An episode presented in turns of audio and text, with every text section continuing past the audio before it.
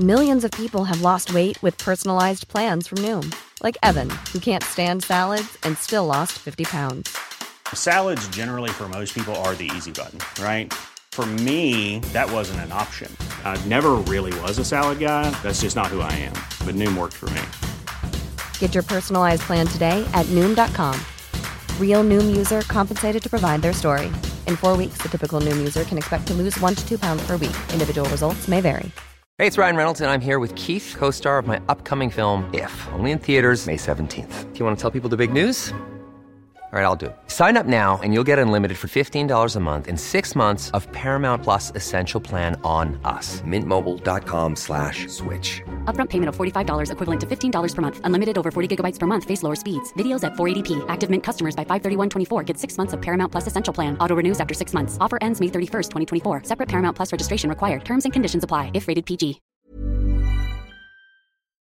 If you guys get this sorted, then we want to invest in Northern Ireland. Because nowhere else does that exist. Is Rishi Sunak just bored with Northern Ireland? Could the government be cooking up something to get the DUP back into Stormont? As I've been clear, I firmly believe that Northern Ireland is governed best when governed locally, and I agree wholeheartedly with him that the major challenges he raises can only be properly addressed by the restoration of the institutions. Is Sinn Féin being outflanked on the left over Palestine? I have never seen so much anger from the Republican base directed towards the leadership on any issue in over the years. Even people who are very, very loyal to the party were disgusted, and you could see every night on Twitter. And why is an SDLP MLA in trouble over becoming a GAA manager? They say that it's incompatible with his role in Stormont, and Saturday's very important day for an MLA when he should be out and about in his own constituency on the ground. Those are just some of the stories covered recently by our political editor Suzanne Breen, and she joins me on the line. Suzanne, with the way the world is, the Prime Minister, Rishi Sunak, has a lot on his plate. There are wars in the world. He has political problems. His party isn't popular in the polls. You've written recently, maybe he's just too much on to be overly concerned with Northern Ireland. Is he bored? I don't think Rishi Sunak was massively interested in Northern Ireland in the first place. There were certainly no signs of a lot of fascination or interest before his premiership, and I don't think that has changed. He's been here 4 times since he moved into number 10, but he's never taken the hands-on approach that the likes of Tony Blair took with Northern Ireland. I think he was intent on sorting out the relations between London and Brussels. I think that, more than what's going on in Belfast, was what he was focused on. He signed the Windsor Framework in February, which marked a new chapter in relations between the British government and the EU. He was happy with the way that progressed. There was no significant Tory backlash on the backbenches to the Windsor Framework. And really, it's been one of his rare successes in his first year in Downing Street. But he hasn't really seen the full measure of it because of what the DUP has been doing by refusing to go back to Stormont. And there is, as you say, so much else that is now demanding his attention. There's the dire state of the UK economy, all the by-election losses that there has been for the Tories. There's the situation now not only in Ukraine, but the far more pressing one in the Middle East. So Northern Ireland isn't his top priority. He has, I think, delegated a lot to Chris Heaton-Harris, who has been centrally involved. And I think that there has to be a deal for devolution to be up and running by the end of the year. This can't go into 2024. The political bandwidth just won't exist in Westminster to focus on Northern Ireland. So there is a window of opportunity there for Jeffrey Donaldson and the DUP, but it is narrowing with every week and every day. You know, from his own point of view, he would have considered the Windsor Framework to have sewn up that situation that he had with the EU. He wanted to get that done and dusted. Suzanne, perhaps Rishi Sunak doesn't understand the DUP, but it has been suggested that he has actually underestimated the DUP. Well, Professor John Tong of the University of Liverpool believes that the Prime Minister has very much underestimated the DUP. I think Rishi Sunak is bewildered that they're staying out of Stormont. He thought the Windsor Framework was a winning deal, that would see Jeffrey Donaldson and his party shuffle back into the institutions. There's a lot of frustration in Westminster with the party, and at times patience is wearing thin. Does Rishi Sunak know the DUP? No, I don't think he does. You couldn't picture him in the tea rooms in the House of Commons in deep conversation with them, the way that maybe we would have found Boris Johnson at one point.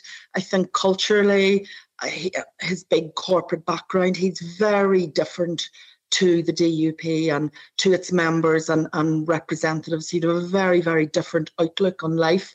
You could never imagine Rishi Sunak, for example, addressing the DUP's annual conference and enjoying it. So I don't think there's any warmth there, and I don't think that there is any rapport. But ultimately, that doesn't mean that business can't be done. There's talk of politicians roaming the corridors of Stormont in recent days and recent weeks, including DUP politicians. I wonder, is there something in the off here? Is there something happening behind the scenes? Well, there's been a flurry of DUP activity at Stormont over the past week. One person there said to me that the DUP are now conspicuous by their presence.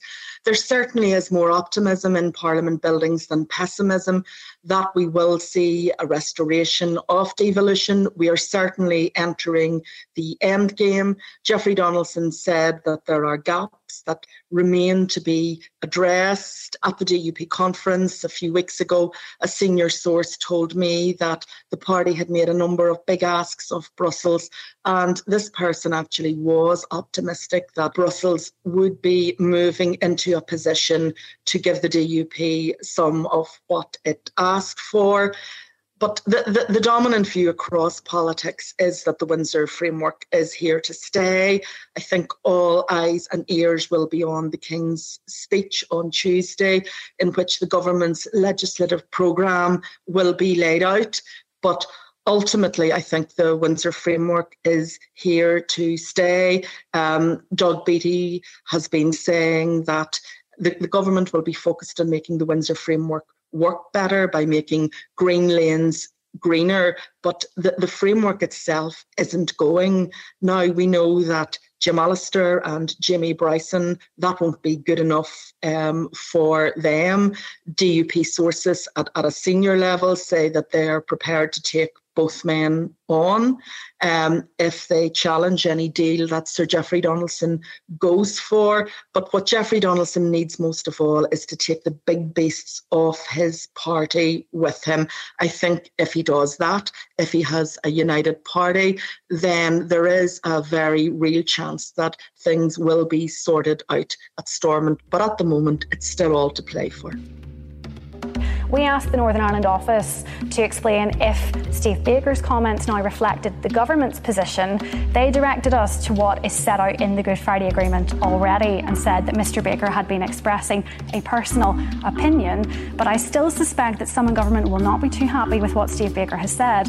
Ministers need to be careful, in my view, in sort of talking in terms of supermajorities or needs. You can't rewrite agreements on the hoof.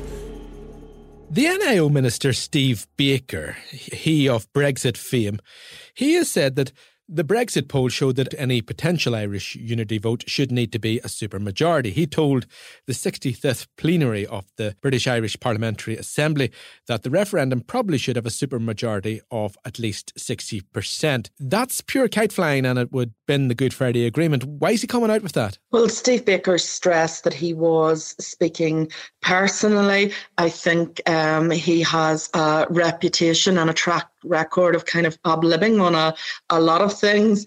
The Secretary of State didn't seem very impressed, and he made it clear that what Steve Baker said was not government policy. But I think those who believe in the union, who cherish the union, really would be advised not to make such remarks. I think that they are foolish. It's not going to change the requirements as laid out in the Belfast Agreement. Northern Ireland's future will be decided by a 50+1 majority, and that isn't going to change.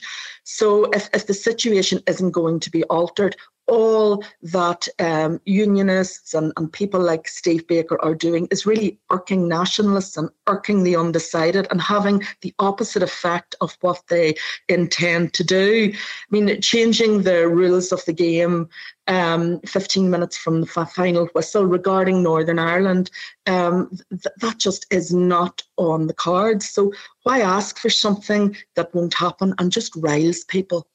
And certainly Michael Martin, who's currently the Taoiseach, he has said you can't rewrite agreements on the hoof. And certainly Michael Martin, certainly not someone who wants to rush into a referendum on the border, but he hit back almost immediately saying, listen, this just not can't happen here. Well, the Taoiseach over Adker ruled it out, and we previously, years ago, Seamus Mallon, the SDLP deputy leader, had talked about super majority being needed, but that isn't SDLP policy, and Colm Eastwood made very clear after Steve Baker's words that he found this completely unacceptable, as did Michael Martin. Michael Martin said that you can't rewrite these agreements on the hoof. And in Michael Martin, unionists have someone in Dublin that is really sympathetic to their beliefs and to their concerns. And I think if he is saying something like that, then people really need to sit up and take heed. We've mentioned Michael Martin. He was on the BBC at the weekend on the Sunday Politics with Mark Carruthers. Many seem to think that he really struggled with the BBC's big hitter there. It was a very poor performance by Michael Martin. He seemed to be in difficulty when he was asked if he stood with a good IRA, the IRA of the War of Independence, whereas the IRA that Sinn Féin defends is the bad IRA. And his body language showed that he was massively uncomfortable. He told Mark Carruthers to calm down, even though Mark Carruthers was perfectly calm. And then he was questioned about an oration that he had delivered in September to mark the 103rd anniversary of the Renine ambush in County Clare. And in that ambush, 6 RIC officers were killed. Just before it, the IRA had shot dead a local magistrate and had attempted to disappear him by filling his pockets full of stones and throwing him in a lake. And when Michael Martin was questioned about his speech, which honoured the people responsible for the ambush, he kept saying to Mark Carruthers, did you read it? And trying to stress how different it was from the kind of speech that Sinn Féin would give. But if you actually go through Michael Martin's speech, I think it was far more glowing about the people behind the ambush than any speech Sinn Féin leaders today in 2023 would make of IRA people in the more recent conflict. Michael Martin spoke about the bravery and the sacrifice of those involved. He said they brought the Republican struggle to the attention of Ireland and the rest of the world. He said that events that day were a turning point in the revolution and that an imperial power, Britain, that had just won a World War, couldn't, in Michael Martin's words, couldn't subdue Ireland. He paid tribute to the men and women of the IRA. He said they weren't naive. They knew that the struggle would never be easy. He went into detail about the operation. He hailed the volunteers' discipline and their organisation, which meant that they escaped and had been able to remain active for the rest of the War of Independence. And he spoke about how their deeds were celebrated in song. He said that there was a ballad that was sung proudly throughout Clare. And I think that some people in Northern Ireland will be thinking, well, you know, how is that different from some of the songs that the Wolfe Tones sing? And they will see double standards in romanticising armed campaigns of the past in the way that Michael Martin has done, and yet taking a different stance on a more recent armed campaign when actually there are so many similarities there. It isn't an exact similarity, but certainly there are things that are very much the same. And I think people up here would know that in no armed campaign is ever a clean fight. And, you know, we had RIC men shot in their beds, shot at the races, shot out shopping, shot when they were unarmed. And I think the debate about the IRA, about the republicanism in Ireland really requires more intellectual honesty than at times we get. We have breaking news out of Israel this morning, where Hamas has launched a surprise attack within Israel. As we speak, Palestinian gunmen are inside Israeli cities and towns, something we have never Israel's before retaliation seen. Has begun. All day, airstrikes hit the Gaza Strip, targeting Hamas targets. 500 Palestinians are said to have been killed in an explosion at a hospital in Gaza City. Patients, people wounded from the war, and many simply taking shelter. Some horrifying breaking news there. So we know that the Jabalia refugee camp was struck. This is the largest refugee camp in Gaza and one of the most densely populated areas. Suzanne, there's huge interest and passion for and solidarity with the Palestinian cause, particularly on the nationalist side of the community and among socialists. I am, of course, simplifying that here. But it is slightly complicated for Sinn Féin now. Yes, it is. Sinn Féin, I think, had a very straightforward position in the past. For example, Sinn Féin in 2021 told Al Jazeera that the time had gone for words of condemnation about Israel. Now is the time for decisive action against what Sinn Féin called a lawbreaker that presides over an apartheid system. And Sinn Féin 2 years ago called for the expulsion of the Israeli ambassador from Ireland. In 2018, we had a whole string of Sinn Féin people, Gerry Adams, Mary Lou McDonald, Pierce Doherty, people in the north as well, calling for the expulsion of the Israeli ambassador. Mary Lou in particular was very militant in her approach. She said he should be sent packing as a symbol that Irish people weren't empty vessels, and they backed up their words of condemnation with actions.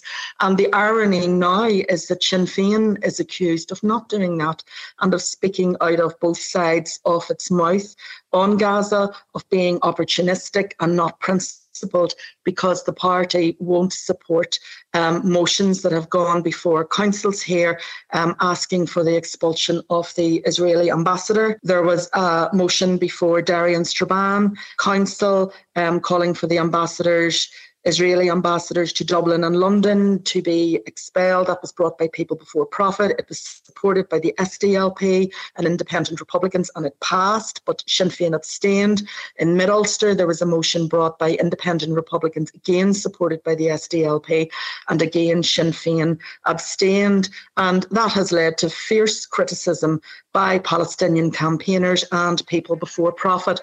People in Gaza, they're watching, they're looking, and they're seeing where support is coming from and who is with them. I don't always agree with People Before Profit on much, but we will support their proposal tonight, and we will be voting for that.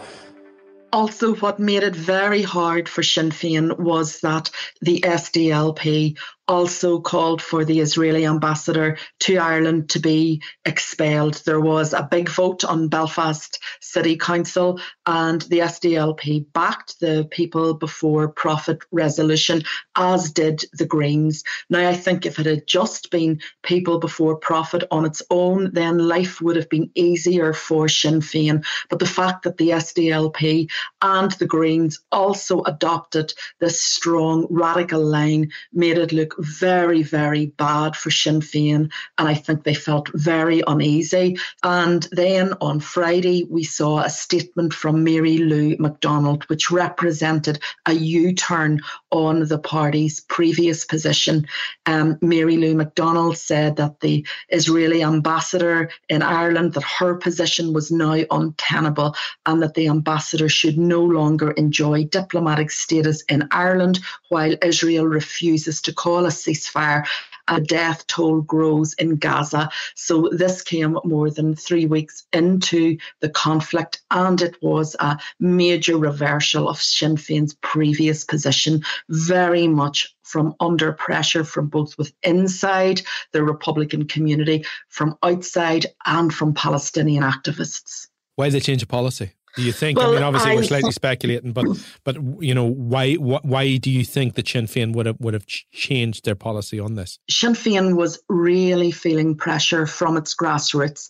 I have never seen so much anger from the Republican base directed towards the leadership on any issue in over the years, even in decades. I mean, Sinn Féin has stretched its supporters on many things. It has made many compromises that I think grassroots have been uneasy with, handshakes with royalty, attending the Queen's funeral. It's being there for King Charles's coronation. But I think this compromise was just a bridge too far for grassroots. People, even people who are very, very loyal to the party, were disgusted. And you could see every night on Twitter, hundreds, sometimes thousands of people calling on the party to reverse its decision not to support expelling the Israeli ambassador. And I think that came from night after night of people watching pictures of the slaughter in Gaza, of kids getting killed, of kids losing their mothers, their fathers, whole families being wiped out, children being left with horrendous injuries. And what we were also seeing was that some Sinn Féin representatives, including very senior ones, were tweeting demands for the Israeli ambassador to be expelled. And then literally in a few hours, those tweets were deleted. Clearly, Sinn Féin was policing its own representatives and attempting to box them in and to make them support a policy of not challenging the Israeli ambassador's presence in Ireland that these representatives felt very, very uncomfortable about. I think a key intervention came on Thursday when the Irish Republican Felons Association retweeted a tweet, but with a key comment. And that tweet was from a Sinn Féin TD, which was very critical of what Israel is doing in Gaza. And the felons retweeted it, but with the demand that Sinn Féin support the expulsion of the Israeli ambassador. Now, the felons represents thousands of ex-Republican prisoners. It's a very significant voice in the Republican community. The felons tweet, like that of some Sinn Féin politicians, was gone the next morning. Clearly, again, Sinn Féin policemen were at work. But that tweet really symbolised the chasm that had erupted in the broad Republican movement over this issue. I think Sinn Féin was also worried about the reception that it was going to receive at the pro-Palestinian peace demonstration that is taking place in Belfast on Saturday. Declan Kearney was booed at the previous demonstration at Belfast City Hall on last Saturday. So I think Sinn Féin was worried about what was going to happen. And it's a very uncomfortable position for the party to be in when Palestinian activists and some of its own base are actually heckling its representatives. Now, there was also, I think, very embarrassing challenges for the party coming from John Hurson. He is a lorry driver from Tyrone. He has driven aid from Tyrone to Gaza. He is involved in a lot of humanitarian gestures and moves. He took aid to immigrants in Calais, and he also took it last year to Ukraine. And he accused the Sinn Féin leadership of completely selling out on Gaza so that Mary Lou McDonald could become Taoiseach. and he thought that calling for the expulsion of the Israeli ambassador, that Sinn Féin had worked it in, that would scare Middle Ireland and that it would frighten off some voters. He also said that the party had capitulated to President Biden and a host of powerful Irish-American politicians, and that it didn't want to alienate those people. And really, the dead bodies of men, women and children in Gaza weren't as important to Sinn Féin as keeping their powerful friends.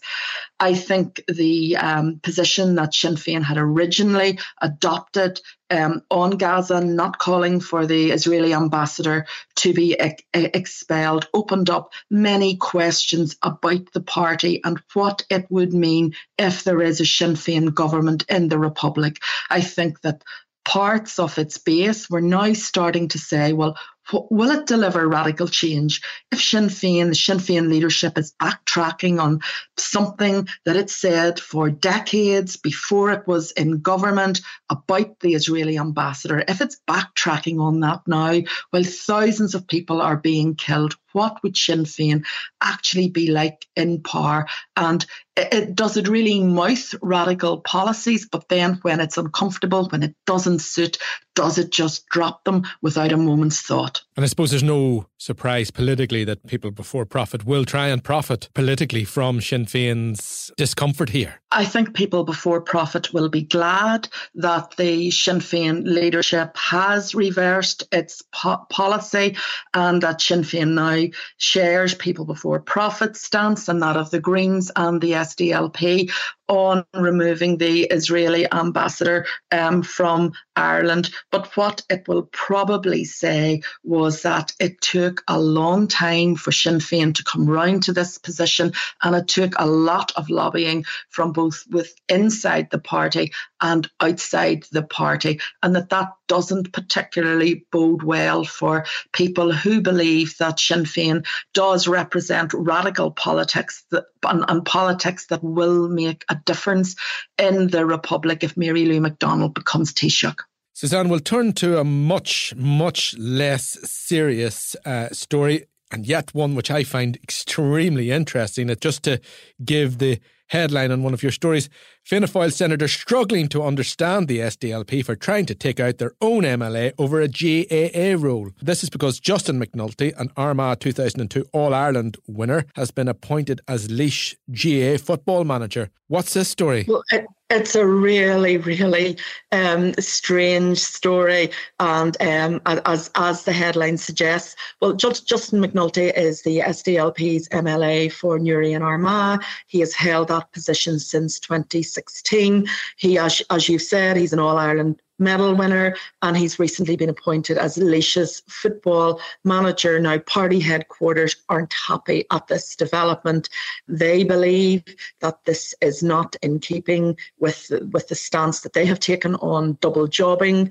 They think that it really can't work for an MLA to take such a position, particularly one in a job as far away as Laois. They're saying that there is a 200-mile road trip every time Justin McNulty will be going to work for the GAA. And they say that it's incompatible with his role in Stormont. They say, for example, that he will be away for weekends. And Saturdays, the party leadership say Saturdays are a very important day for an MLA when he should be out and about in his own constituency on the ground. Now, Justin McNulty completely disagrees, and his supporters completely disagree with that analysis. They say that it's not an issue. Stormont, particularly now when Stormont isn't sitting, and Justin McNulty's supporters say that he is shocked and saddened by the party's attitude, that being a senior county manager in the biggest sporting community in Ireland, as he will be, is all positive and there are no negatives. And they say they are just completely lost as to why the SDLP's leadership is taking this position. I covered this story when Justin McNulty originally stood for election, and I think it's fair to say that he ran as an All-Ireland winner. I mean, this is, he when he was canvassing, he had an O'Neill's GAA football in his hands. He made references to the GAA and playing Gaelic football at every possible opportunity. So this wouldn't seem as a surprise. I just wonder then, is there something more to this? Is there a little bit of politics going on here? I think that it is no secret that Justin McNulty would not be a favourite of party headquarters, but leadership sources stress that they genuinely don't see how he can do both jobs.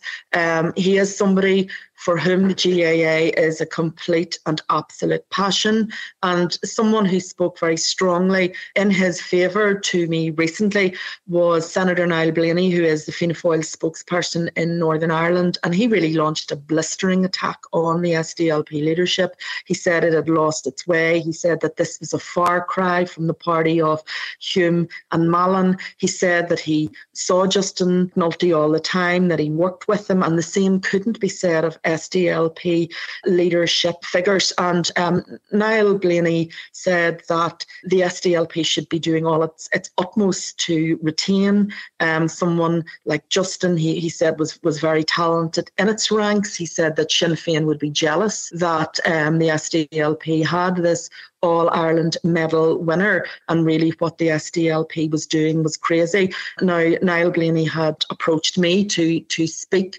about Justin, and, you know, it was a remarkable interview. Normally, I think journalists are, sometimes maybe encouraging politicians to say things, to draw things out of them. This wasn't like it at all. I mean, the words, the adjectives, the strength of feeling and sentiment for Justin McNulty and against the SDLP leadership for what it had done was flooring, and the headlines wrote themselves. I think it's a story we'll probably be talking about again. Suzanne Breen, political editor with the Belfast Telegraph, thank you very much.